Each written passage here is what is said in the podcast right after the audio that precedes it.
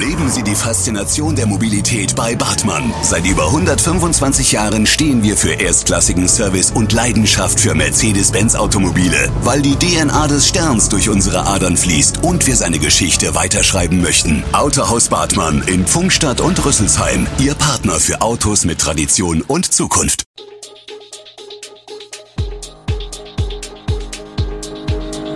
Gude, unser morgendliches News Update. Das Wichtigste aus Südhessen für Sie im Überblick. Guten Morgen aus Darmstadt an diesem 6. Mai. Reaktionen auf Patschrückzug, kein Musikverbot in Darmstadts Parks und die Baerbock will in die Ukraine reisen. Das und mehr hören Sie heute im Podcast. Die Ankündigung von Darmstadts Oberbürgermeister Jochen Patsch, Grüne, dass er für eine dritte Amtszeit nicht mehr zur Verfügung steht, hat die Stadtgesellschaft überrascht. Das sind nur einige der Reaktionen. Professor Dr. Arndt Steinmetz, Präsident der Hochschule Darmstadt, sagt, Digitalstadt, nachhaltige Stadt, neue Wege in der Mobilität, Themen, die Jochen Patsch wesentlich mit vorangetrieben hat und für die auch wir an der Hochschule Darmstadt stehen. Und, die Stadt Darmstadt wird er gut aufgestellt übergeben können. FDP-Kreisverbandsvorsitzender Leif Blum meint, man wird sicherlich positiv auf die Amtszeiten zurückblicken. Jochen Patsch hat die Stadt gut repräsentiert und ökologisch, sozial sowie ökonomisch einen guten Einklang gefunden. Politisch werden die Karten neu gemischt. Und Tim Hus, Vorsitzender der SPD Darmstadt, sagt, ich begrüße den Schritt, neue Impulse tun uns gut. Unsere Partei wird sich nach den Sommerferien mit Kandidaturfragen beschäftigen. An lauen Abenden kann es in Darmstadts Parks recht laut werden. Dann, wenn junge Leute dort zusammensitzen, feiern und die Musik aufdrehen. Die Stadt Mainz hat für ein beim Partyvolk beliebtes Areal am Rhein ein Lautsprecherverbot zwischen 22 Uhr und 6 Uhr eingeführt. Wäre das auch eine Idee für Darmstadt, wo sich Anwohner in der Nähe von Grünanlagen auch immer wieder über Lärmbelästigung beklagen? Nein. Darmstadt plane kein explizites Verbot von Lautsprechern in den Parks, antwortet die Pressestelle auf Anfrage. Vielmehr will die Stadt auf Prävention setzen und hat dazu einige Projekte. So sind in den Parks zum Beispiel VI-Peers unterwegs, schreibt die Stadt. Die VIPs hören sich die Sorgen und Wünsche der jungen Leute an, weisen sie aber etwa auch auf Lautstärke oder Müll hin. Außerdem arbeiten die VIPs eng mit den Kontrollbehörden zusammen. Durch diesen präventiven Ansatz versuche die Stadt, nicht erst bei Verstößen reagieren zu müssen, sondern bereits im Vorfeld einen Ausgleich zwischen den Interessen der Nutzer der Parks und den Anwohnern herbeizuführen.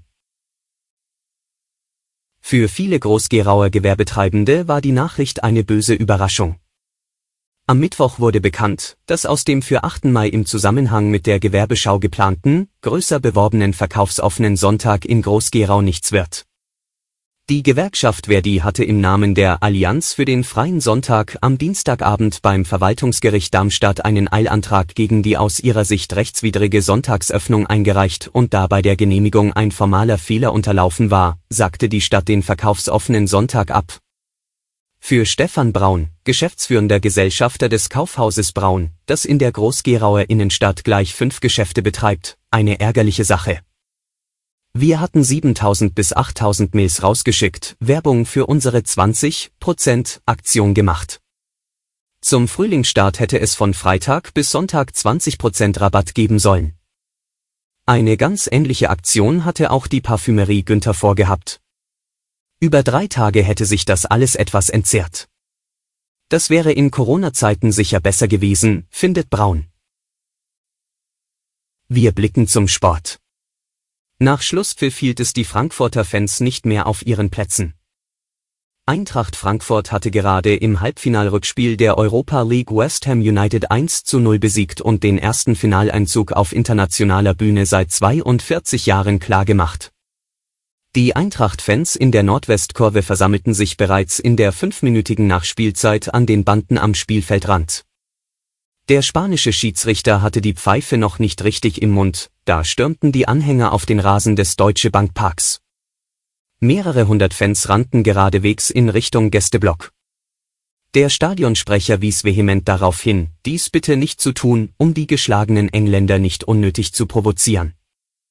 Die Polizei schritt ein und drängte die Fans zurück über die Mittellinie, als die Durchsagen keine Wirkung zeigten. Es blieb jedoch friedlich. Nach gut zehn Minuten hatten die Sicherheitskräfte so viel Ordnung auf dem Platz geschaffen, dass die Mannschaft der Eintracht noch einmal aus der Kabine kam, um ausgiebig vor der Kurve zu feiern.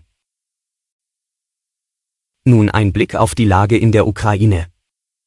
Nach wochenlanger Verstimmung zwischen Berlin und Kiew soll Außenministerin Annalena Baerbock demnächst in die Ukraine reisen.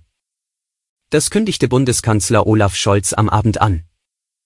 Der bislang in Kiew unerwünschte Bundespräsident Steinmeier hatte mit dem ukrainischen Präsidenten Zelensky telefoniert und die Verstimmung ausgeräumt. Nach dem Krieg soll die Ukraine mit einer Art Marshallplan wieder aufgebaut werden. Präsident Volodymyr Zelensky sagte in einer Videoansprache, das Schicksal der Ukraine und Europas entscheide sich jetzt auch im wirtschaftlichen Bereich, beim Wiederaufbau der Ukraine nach dem Krieg. Noch aber gehen die Kämpfe mit unverminderter Härte weiter. Zelensky glaubt, dass Russland das belagerte Stahlwerk in Mariupol bis Montag erobern will.